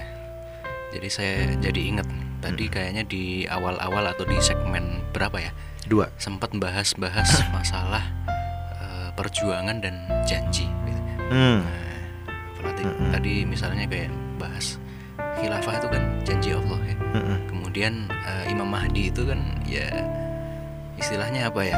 Eh, itu juga bagian dari janji begitu ya. Iya. Nah, kalau memang misalnya sudah dijanjikan, lalu ya Ngapain untuk di- ngapain diperjuangkan? perjuangkan? Ya kita tinggal duduk-duduk santai saja gitu ya.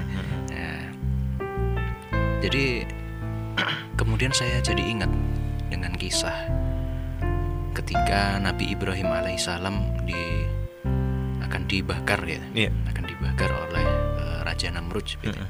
Nah, di sana itu ada kisah menarik antara semut ya, Iya. antara semut, dengan dan cicak. cicak gitu ya. Nah, mana yang duluan nih, semut atau cicaknya dulu ini? Semut dulu. Semut dulu ya. Jadi semut ini luar biasa. Dia ini eh, ketika melihat Nabi Ibrahim ini akan di Bahkan. bahkan sudah pada Posisi proses dibakar. dibakar begitu ya. Semut ini berusaha untuk memadamkan. memadamkan api itu.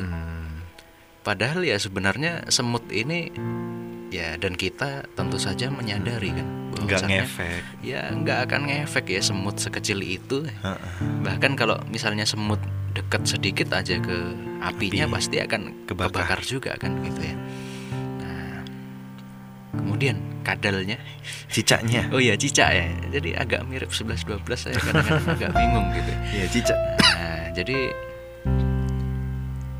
Cicaknya. oh, kak dia sudah jadi yang lanjutin nih cicaknya gimana kak Oh, cicaknya niup-niup api. oh niup niup api Heeh. Niup-niup api sambil ngatain si semut. oh iya. Mut mut ngapain lu bawa-bawa air lu gitu. gitu. Mana mungkin apa itu namanya? Api itu bakal mati sama api yang kamu Api. bawa gitu. Ya, Nah, bukan api eh air. Mana mungkin api itu bakal mati, Mati. dengan air yang kamu bawa gitu. Malah jejaknya meniup-niup gitu. Terus terus lanjutnya. ya akhirnya kan eh, semut ini kurang lebih menjawab kan ya Mm-mm. bahwasannya keberadaanku di sini ya dan apa yang aku lakukan di sini ini adalah nanti sebagai hujah, Hujah. atau alasan ya sebagai saksi. Argumen.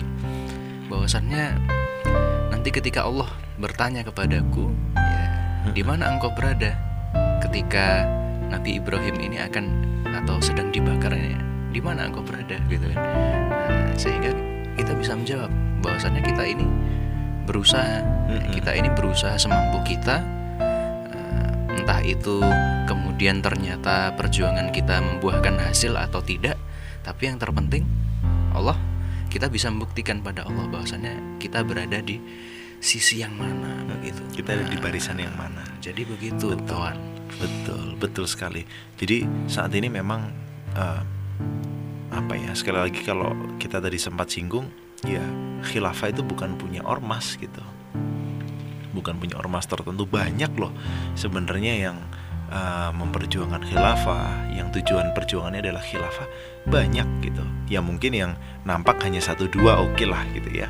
Tidak ada masalah di situ. Tapi yang penting tujuan kita adalah bersatunya kaum muslimin diterapkannya syariat Islam ini mau entah caranya seperti apa itu adalah hak prerogatif Allah yang nanti untuk men- menentukan gitu yang penting kan contoh misalnya waduh ternyata cara yang saya lakukan mungkin gitu ya ada satu dua hal yang nggak sesuai dengan apa yang dilakukan oleh Rasulullah SAW tapi paling nggak itu bisa kita jadikan hujah di hadapan Allah. Mungkin kita kurang maksimal gitu dalam berjuang gitu. Tapi paling nggak ya minimal kita bisa minta ampun sama Allah gitu loh.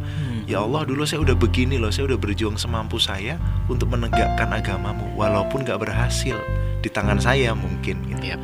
Karena mem- Karena eh, Kalau urusan hasil itu kan memang haknya Allah.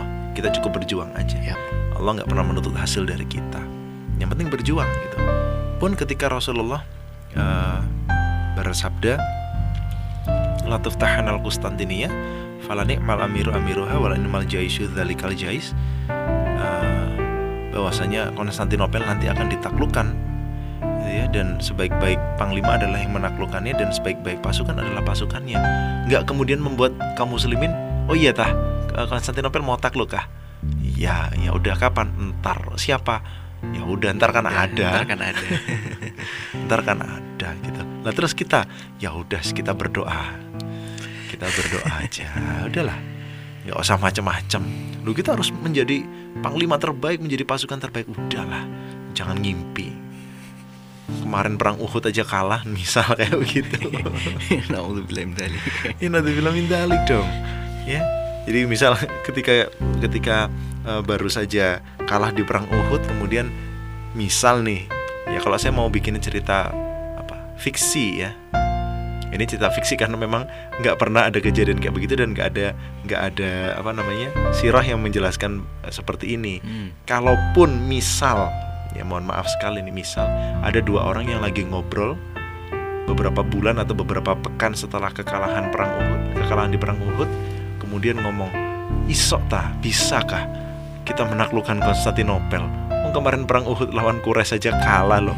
Kok ngimpi menaklukkan Konstantinopel? Gak jelas Rasulullah. Misalnya kayak begitu gitu ya. Itu sekali lagi itu fiksi ya.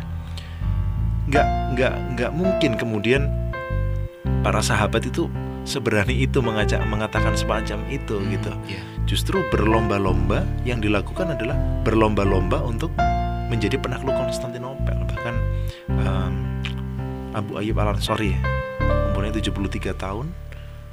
Beliau mati pada saat belum mulai perang. Gitu. Jadi meninggal dengan keadaan sebelumnya sakit karena kelelahan. Menempuh perjalanan dan makam beliau ada di bawah dinding Konstantinopel. Artinya apa? Dengan janji Allah itu mereka memperjuangkan gitu loh, bukan kemudian mendiamkan dan udah ntar kan muncul-muncul sendiri ada-ada sendiri, kita tinggal nunggu aja. Bukan begitu. Kalau kita cuma nunggu aja tanpa bicara, tanpa melakukan sesuatu, ntar ditikung gimana? Eh kita ngomongin apa sih? Kok tikung menikung? Entah apa yang ngerasukin kita. Entah apa yang merasuki kita Ya jomblo talk, jomblo talk Eh bukan ya lentera jiwa ya Apalagi nanti ketika Allah Subhanahu wa taala menjanjikan khilafah di bawah di kepemimpinan Imam Mahdi kita nggak ngerti Imam Mahdi itu siapa. Kenapa? Karena Imam Mahdi sekali lagi itu adalah julukan yang sama sebagaimana uh, apa tadi uh, panglima terbaik itu. Ya. Gitu. Falani amal amiru amiruha. Nah itu. Ni'mal amiru ini tadi itu kan juga julukan. Nggak mungkin kita cari orang namanya eh pemimpin terbaik siapa, panglima perang terbaik siapa? Kan nggak ada. Dan ternyata hadis itu terbukti 500 tahun lebih setelah Rasulullah menyampaikan hadis tersebut. Ditaklukkan oleh orang kons eh, orang kontes eh, seorang dari Turki gitu. Ya kan Muhammad Al Fatih itu. Kita juga nggak tahu Imam Mahdi itu siapa. Nah yang jadi masalah adalah ketika kita ngomong ntar aja Imam Mahdi ditunggu kehadirannya. Eh kemudian ada yang bener-bener nanti khilafah sudah dipimpin Imam Mahdi. Kamu kok bisa ngaku-ngaku jadi Imam Mahdi? Nah kan repot juga. Kenapa? Karena dia nggak ngerti nggak pernah berjuang jadi nggak ngerti tahapan-tahapannya. Iya. ibarat kalau kita ibarat kalau kita di dapur gitu loh ya. Kita lagi masak eh, spaghetti dicampurin makaroni dicampurin fettuccine gitu kan diolah jadi satu kemudian diletakkan di atas eh, apa loyang begitu dimasukkan ke dalam loyang kemudian kita bawa ke ruang makan gitu. Ini namanya pasta gitu. Nah Iya. bayangan dia loh kayak begini kok pasta? Ini namanya makaroni sama spaghetti. Pasta itu udah di kamar mandi pasta gigi. Pas lagi gigi. Nah, atau tomat pasta atau apa bayangan-bayangan mereka karena nggak ngerti gitu kan. Akhirnya Iya. nggak ngerti kalau yang dibawa itu pasta katanya tadi mau masak pasta. Kok yang dibawa makaroni sama spaghetti? Nah ibarat contoh kecilnya kayak begitu contoh sehari harinya gitu kan. Jadi gimana caranya? Ya terus berjuang itu tadi. Untuk Allah di jalan yang diridhoi Allah dan tujuannya adalah menerapkan apa yang diperintahkan oleh Allah. Gitu. Kok jadi ngegas ya saya ya? Iya. Masya Allah. Astagfirullahaladzim Kalem, kalem, kalem, relax.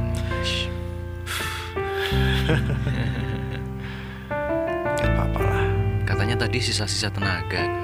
Kalau ngurusin Kalau mikirin soal umat Kayaknya tenaganya harus kembali lagi gitu Oh gitu. Itu energi berlebih gitu Ya Ya Alhamdulillah masih diberikan kesempatan oleh Allah Ya gitu kak Gimana kita break dulu nih Yap. Dulu untuk memberikan kesempatan eh, minum seteguk air di tengah tenggorokan yang udah kering di malam hari. Iya. Tapi jangan khawatir karena sebentar lagi kita akan masih terus menyalakan lentera jiwa.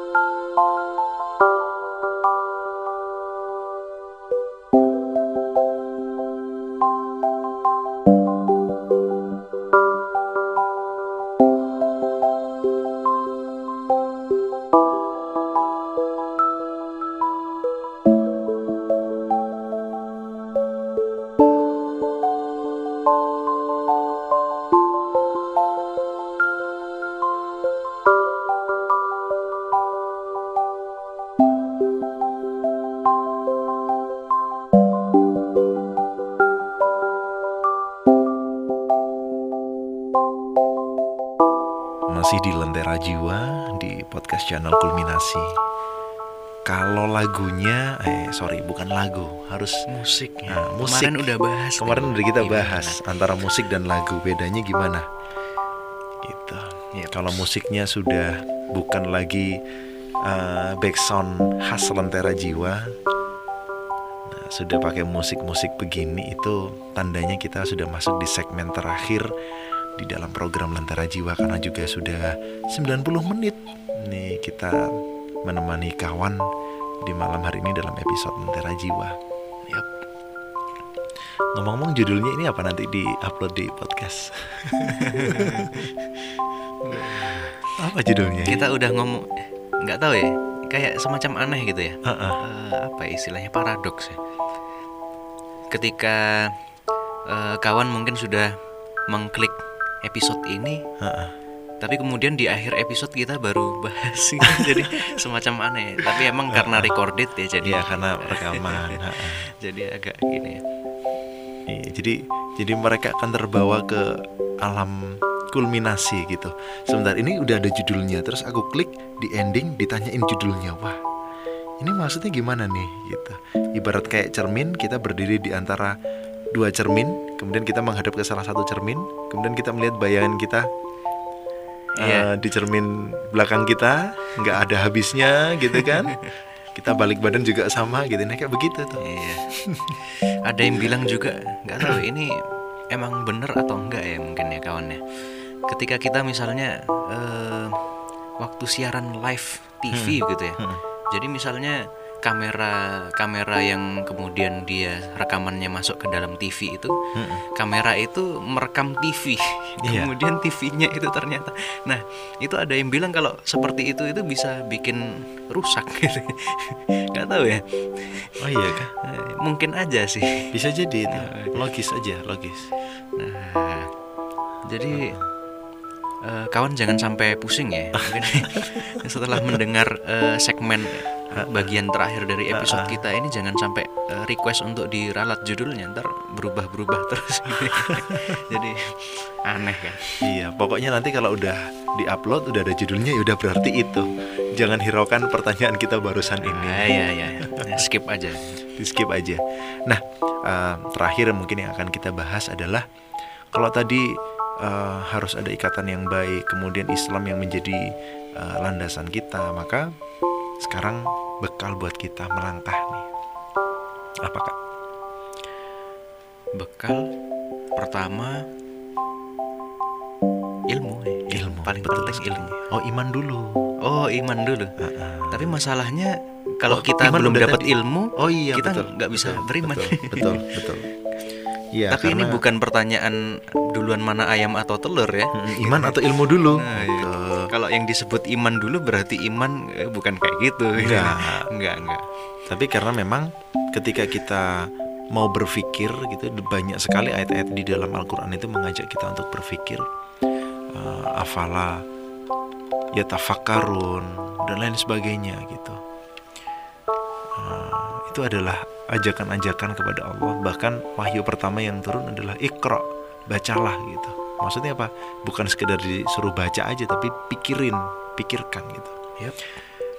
Maka kita berpikir dulu, ada dalil-dalil akli yang ada di alam semesta ini yang kemudian dianugerahkan Allah lewat akal kita, otak kita untuk bisa mencerna eh, itu semua. Itu kita jadikan satu kesimpulan bahwa semua ini bermuara dan berujung berujung pangkal gitu ya itu kepada Allah. Dari Allah akan kembali kepada Allah. Maka dari situlah muncul keimanan.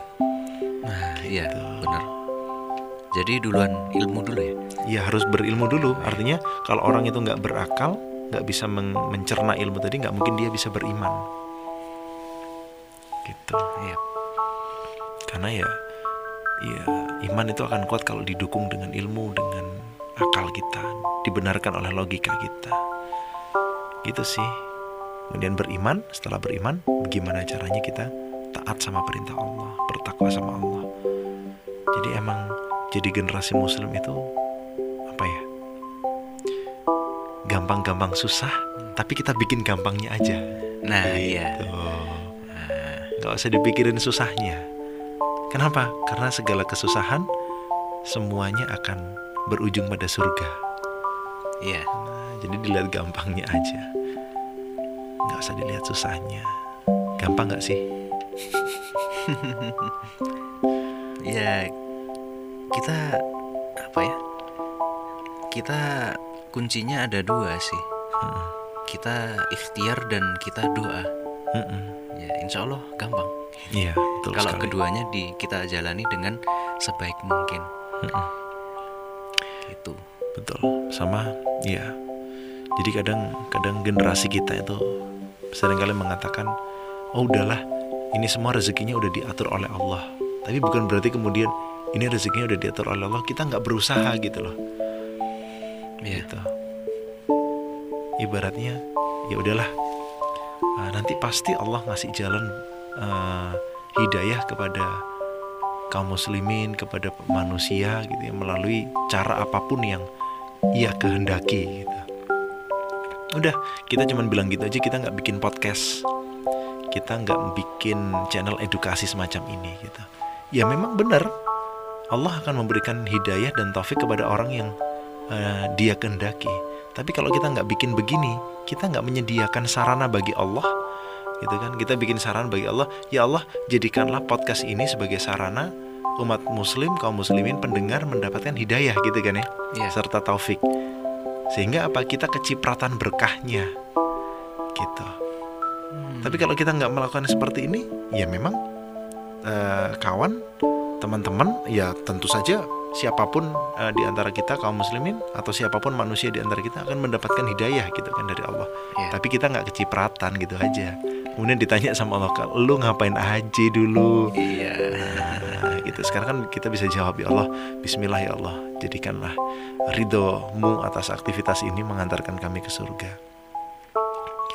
Gitu. Sama halnya, contoh saya waktu SMA dulu, waktu kuliah sih, bukan SMA.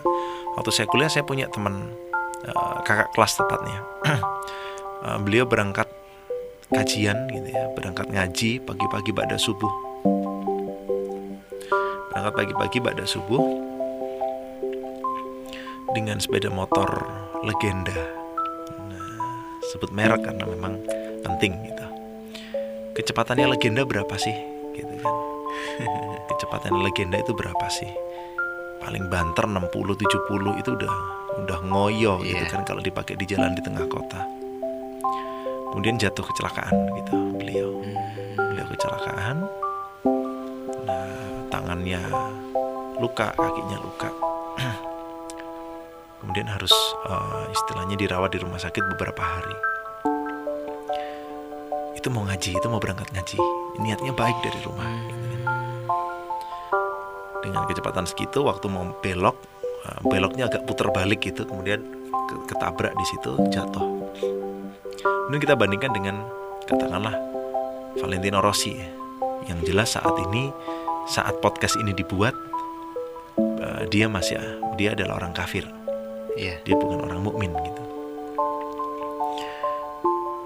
sering kali dia mengalami kecelakaan di sirkuit MotoGP dengan motor eh, Yamaha yang ke- eh, yang kecepatannya itu belok aja bisa lebih dari 200 km per jam Iya. belok aja bisa 200 km per jam gitu. Kemudian dia jatuh di situ. Begitu jatuh, apa yang terjadi? Bangun lagi, sepedanya dituntun. Iya. Nah, padahal jatuhnya di kecepatan 200 km per jam. Sementara kakak kelas saya tadi kecepatannya putar balik itu berapa sih? Gitu. Kemudian jatuh. Kenapa kok bisa dia dia bisa bangun sementara dia orang kafir loh, bukan orang muslim loh. Tapi Iya. dia bisa bangun, bisa nuntun sepedanya lagi, motornya lagi. Kalau memang masih memungkinkan dia nyalain motornya, kalau enggak ya udah selesai. Tapi nggak Iya. apa-apa. Minggu depan ada balapan, pekan depannya ada balapan lagi, main lagi gitu Iya. ya kan nggak perlu masuk rumah sakit dan lain lain sebagainya kenapa bisa demikian ya memang yang mengatur musibah atau enggak itu Allah tapi paling nggak kan kita berikhtiar semaksimal mungkin gitu kan Iya. nah kalau kita mau berjuang ikhtiarnya gimana ya ikhtiarnya dengan tentu saja dengan ikhtiar, ikhtiar yang memang maksimal itu tadi sesuai dengan apa yang telah Allah dan Rasulnya ajarkan kemudian kita mencurahkan segala yang kita punya Iya. baru kita bisa mengatakan ini takdir. Nah, Wah. Jadi caranya elegan gitu. ya? caranya elegan. Gitu. Toh ternyata Allah nggak memberikan yang kita inginkan, kita harapkan, ya udah. Yang penting kita udah berusaha semaksimal mungkin gitu kan. Yap. Kayak misalnya kita lagi siaran begini, kita takut lampu mati misalnya. Ya secara di kota kita kan listrik juga kadang-kadang suka pilih kasih gitu Iya. kan.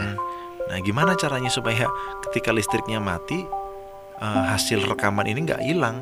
Sediain UPS gitu. Iya. Jangan kemudian nanti mati lampu cetet gitu. Ya hilang deh rekaman selama satu jam lebih. Gak apa-apa sabar itu adalah takdir Allah. Ya oke pada saat itu takdir Allah. Tapi ketika kita nggak nyediain UPS itu kan pilihan kita gitu. Yap. Akhirnya disediain aja biar kalau ada mati listrik kita bisa segera save rekaman kita. Iya. Sama halnya seperti berjuang gitu sih Kak Ros. Mantap. Ending ending yang ngegas. ya memang kalau kita ngomongin masalah perjuangan gak ada habisnya lah tapi eh, gimana pun juga durasi ini juga membatasi kita untuk ngobrol ya Iya. Heeh, jadi kita kasih ending yang bahagia aja bagaimana sekarang kita mempersiapkan diri sebagai hamba-hamba yang layak berjuang di jalan Allah dan kelak mendapatkan ridhonya Yap. Terima kasih telah berpartisipasi selama 90 menit lebih nih malam ini kak. Masya Allah. Iya. Rekor lagi ya. Le- rekor Kalau lagi. pekan lalu itu rekor rekor. Nah ini rekornya rekor. Ini rekornya rekor, mau Pekan rekor pekan. Kalau pekan depan rekornya rekornya rekor. Ah, boleh. karena karena kan ada rencana kita mau bahas seputar khilafah itu kan. Iya. Bisa jadi rekor yang panjang lagi itu. Ini sekitar 1 jam 45 menit. 1 jam 40 lah, 1 jam 40 menit. Kita mempersamai tentu saja orang-orang yang banyak ngomong itu biasanya banyak salahnya. Ya, jadi kita mohon maaf apabila ada kesalahan dan segala kebenaran adalah milik Allah. Dan juga jangan lupa follow Instagram kami di @kulminasi_podcast. Kemudian simak eh, update-update eh, feed Instagramnya karena eh, bisa jadi ada giveaway yang sudah menanti kamu. Siap. Nah, akhirnya eh, saya Ahmad Adi Asta dan rekan setia saya Saya Muhammad Alimuddin Roshid. mengucapkan terima kasih serta mohon maaf atas segala khilaf. Kalau ada kurang, mohon maaf. Kalau ada kelebihannya, Dibagi-bagiin ke kawan-kawan yang lainnya. betul sekali. Wa'afu minkum billahi taufiq wal hidayah. Assalamualaikum warahmatullahi wabarakatuh.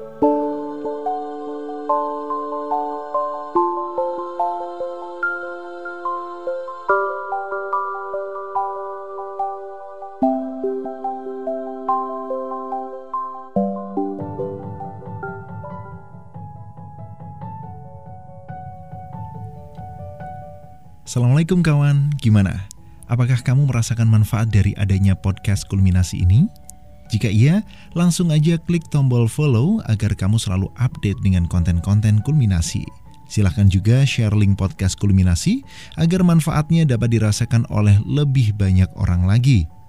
Dan jangan lupa follow Instagram kami di @kulminasipodcast agar kita bisa saling sapa. Di sana, kamu juga bisa meninggalkan komen, saran, kritik, dan masukan agar kualitas podcast kulminasi ini dapat lebih baik lagi. Assalamualaikum warahmatullahi wabarakatuh.